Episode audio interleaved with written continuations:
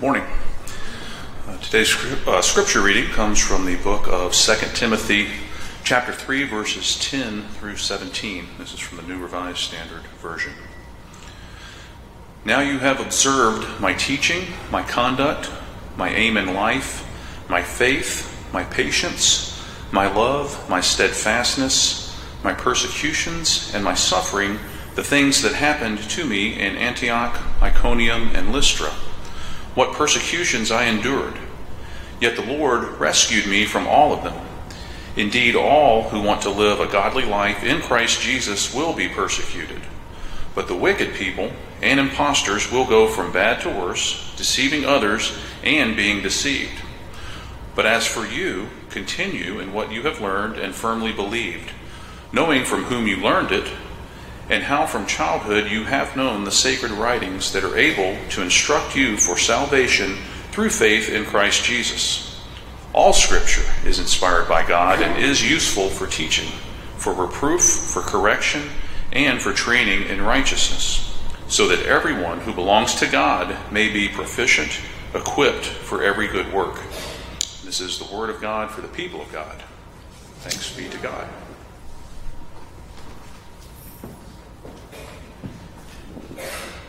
Thank you, Chris. And thank you, Chris and Sally, for the music this morning and our chancel choir on the screen. And we know that next Sunday it looks like we will be able to sing along more so than we have been. So uh, the guidelines are slowly going away, and we are we're certainly grateful for that. want to begin a new series today on Methodist theology and beliefs and our foundational documents and, and doctrines that we have built this church on, that God has built this United Methodist Church on across the centuries. And some of this will be old school to you. You've known it for a long time. Some of it may be a little bit new. And I always welcome your questions and comments and suggestions. And uh, anything that might spur conversation, please feel free to, uh, to contact me. Methodist folk around the world owe their theology, their structure, and enthusiasm to our founder, John Wesley. We hear the name a lot. We see his pictures around United Methodist Church buildings and in other places. I have in my office some statues of John Wesley. In fact, I have a John Wesley bobblehead. And uh, I had a woman in my last church who said she had a Chipper Jones bobblehead, and I offered to trade with her, and she would not take that trade. So um, you can get the John Wesley bobblehead through Cokesbury. They're not rare, but they are interesting. He was born to Samuel and Susanna Wesley in the early 18th century in the village of Epworth, England. If you've never had a chance to do the Wesley Heritage Tour, I would recommend that to you when we are able to freely travel again. Samuel Wesley was an Anglican priest and he was rector of the Epworth Parish Church. Susanna was a woman of uncommon zeal and intel- intelligence and intellect and character who was most likely the most important influence in John Wesley's life. Throughout his boyhood and his student years and his early priesthood, Wesley focused life focused on life rigorously. He tried to maintain the disciplines of a religion that at times seemed heavy to him and cumbersome and too much on the side of rules and regulations. But his efforts led ultimately to a sense of despair and failure and anxiety about his relationship to God. And then, as most all Methodists know at a prayer meeting on Aldersgate Street in London, May 24th, 1738, he discovered what the Apostle Paul and what Martin Luther before him had learned, and so many others, that a new relationship with God comes through faith in Christ, not through our own efforts. And in addition, he experienced that absolute assurance that his sins had been taken away from him, that he had been forgiven, that he was in right relationship with God, and he was free from the law of sin and death.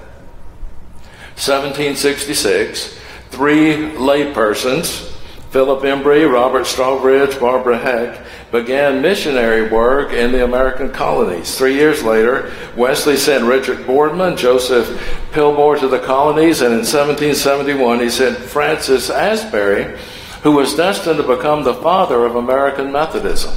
And he was through the South. There are places, markers, you can see where, where Francis Asbury actually was and the difference he made in establishing Methodism in this country. By the close of the War for Independence, there were nearly 15,000 Methodists in America and about 80 lay preachers.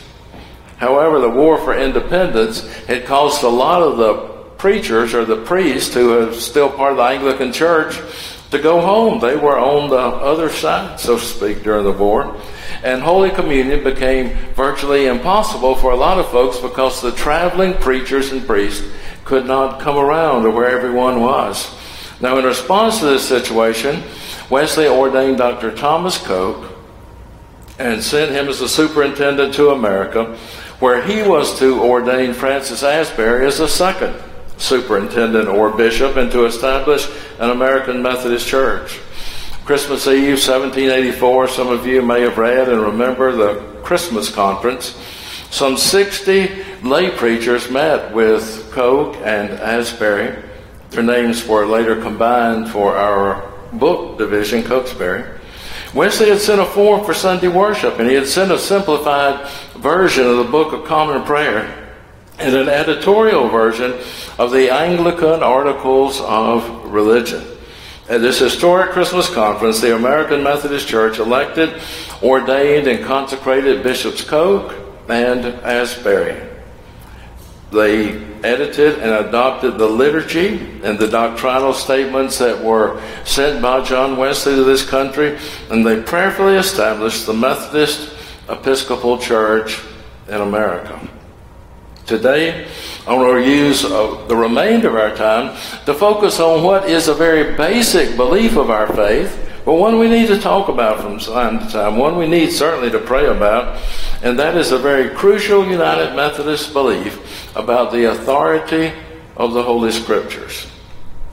From the first stirrings of the Methodist movement in England and America, Methodists have consistently lifted up the Bible as their authority, a book of authority. John Wesley's often quoted creed, Let me be a man of one book, has permeated the theological and liturgical and lifestyle of Methodists across the years, across um, centuries now. With Wesley, we affirm that all Scripture is inspired of God and contains everything essential for us to know the way to salvation through Christ. Explanatory Notes on the New Testament, Wesley wrote, The Spirit of God not only once inspired those who wrote it, but continually inspires, supernaturally assists those who read the Scriptures with earnest prayer. Hence, it is so profitable Sorry, I'm losing something here. So profitable for doctrine, for instruction of the ignorant, for the reproof of the conviction of sin that, or those who are in error or sin, for the correction or the amendment of where we've gone wrong and we need to be back on the right path, for instructing and training children in the right, right way. Wesley sent to the Christmas conference in 1784 an edited version of the Anglican Articles of Religion they were adopted by the conference and became the Articles of Faith or the Articles of Religion for the Methodist Church in this country. One of our foundation documents. Article 5 of the Articles of Religion is entitled Of the Sufficiency of the Holy Scriptures for Salvation. And it states the Holy Scriptures contain all things necessary so to salvation, so that whatever is not read therein, nor may be proved thereby, is not to be required of anyone to be believed as an article of faith, or be thought requisite or necessary to salvation.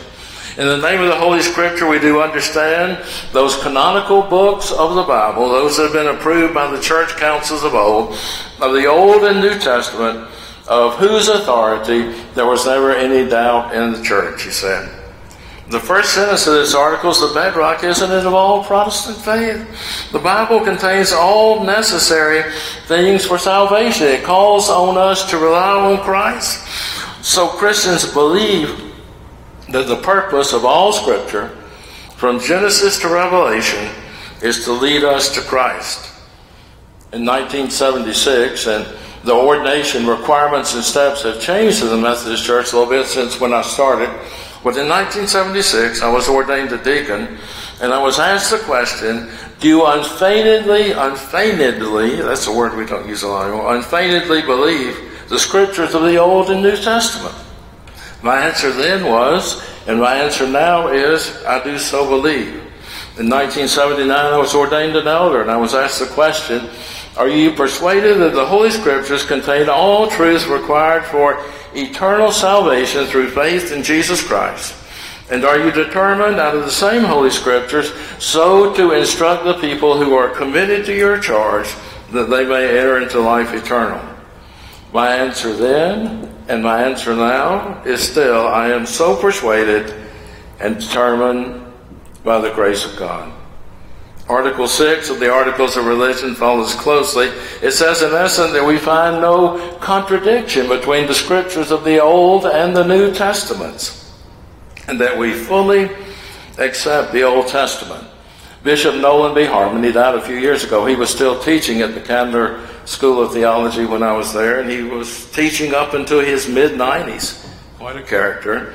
And this is a little bit of an oversimplification, but I think it contains much truth. He said, In the Old Testament, the new lies hidden, in the new, the old, stands revealed.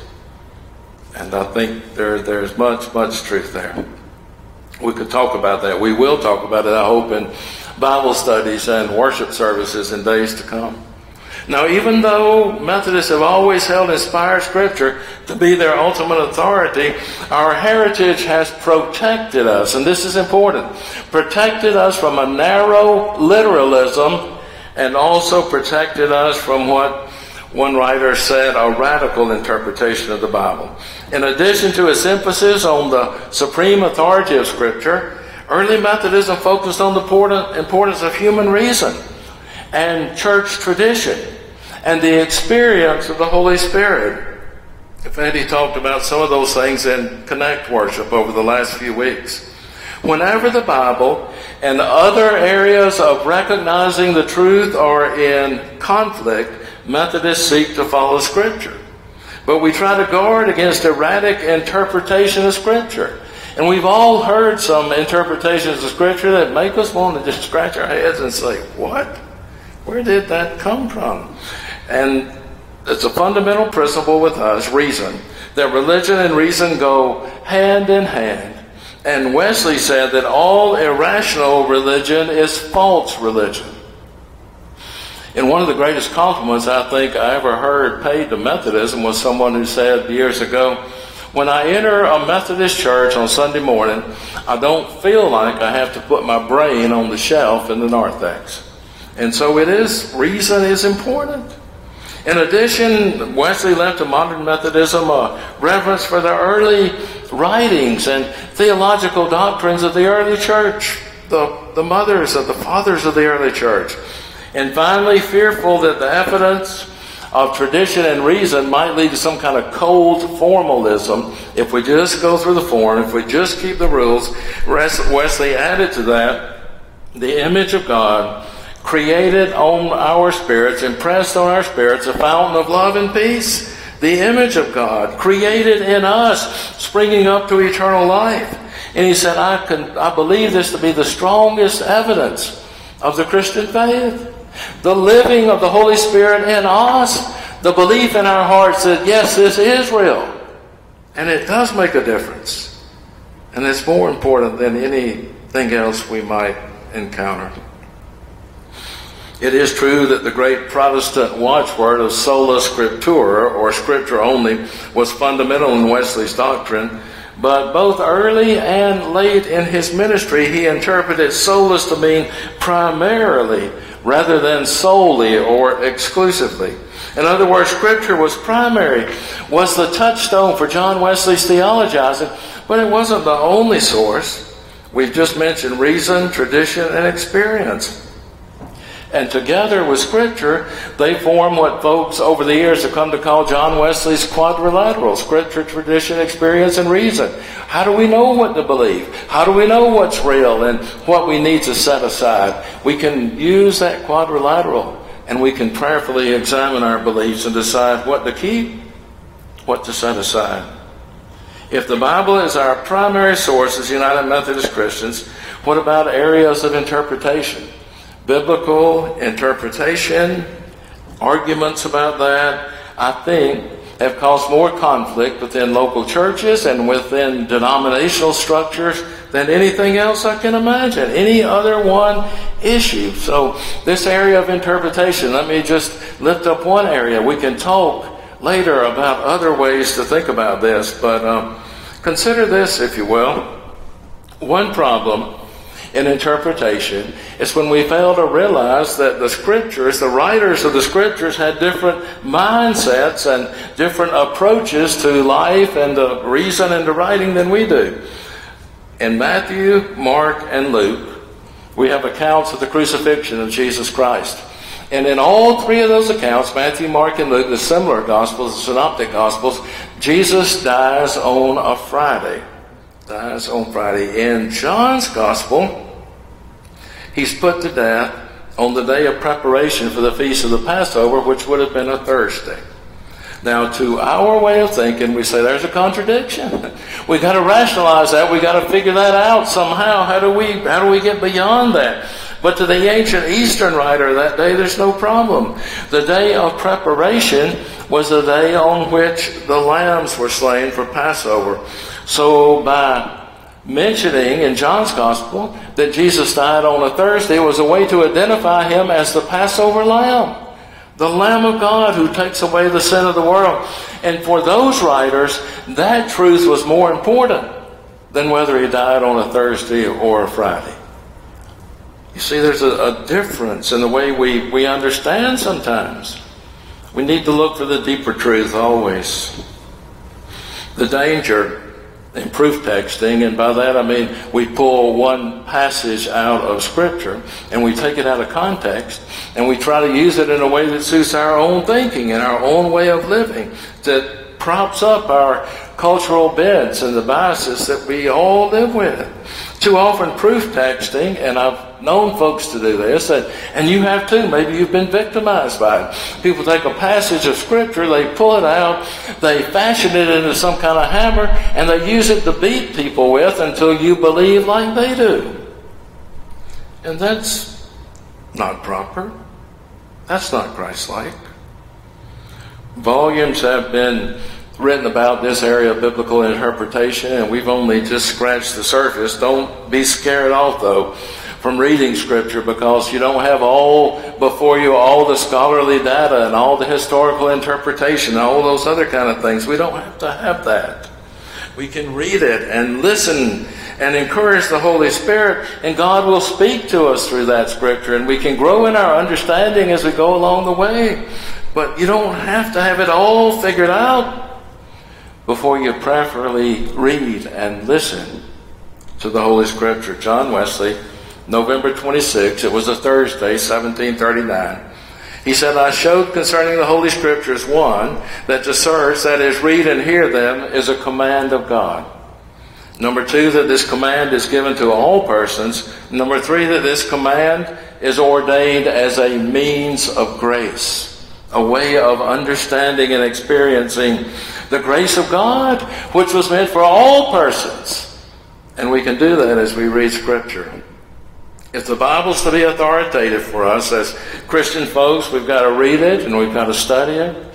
It does us little good if we leave it on the coffee table or on the bookshelf. We're to read it. It's not just a romance novel, though there's romance in it, and it's not just a mystery legal thriller, though that's in there as well, but it's significant in ways way beyond other books. We can read it alone. We can read it in family settings. We can read it in small groups or Sunday school classes. We can read it in worship. It is important. It is our textbook. Don't just be comfortable because you have one in your house somewhere. That's good. It's meant to be read. Let me close with these words were found in the Reverend Billy Sunday's Bible after he died. He wrote 20 years ago, with the Holy Spirit as my guide, I entered the wonderful temple of Christianity. I entered at the portico of Genesis, walked down through the Old Testament art galleries where pictures of Noah and Abraham and Moses and Joseph and Isaac and Jacob and Daniel were hung on the walls. I passed into the music room of the Psalms where it seemed that every reed and pipe in God's great organ was tuned to the tuneful harp of David, the sweet singer of Israel. I entered the chamber of Ecclesiastes, where the voice of the preacher was heard, and into the conservatory of Sharon, where the lily of the valley, sweet scented spices, filled and perfumed my life. I entered the business office of Proverbs, and then into the observatory room of the prophets, where I saw telescopes of various sizes pointed to far off events, but all concentrated on the bright and morning star. I entered the audience room of the King of Kings and called a vision of his glory from the standpoint of Matthew, Mark, Luke, and John. Passed into the Acts of the Apostles, where the Holy Spirit was doing its work in the formation of the infant church. Then into the correspondence room, where sat Paul, Peter, James, and John, penning their epistles. I stepped into the throne room of Revelation, where towered the glittering peaks, and seeing the vision of the King sitting upon the throne, in all of his glory, I cried out, All hail the power of Jesus' name. Let angels prostrate fall. Bring forth the royal diadem and crown him Lord of all. Amen.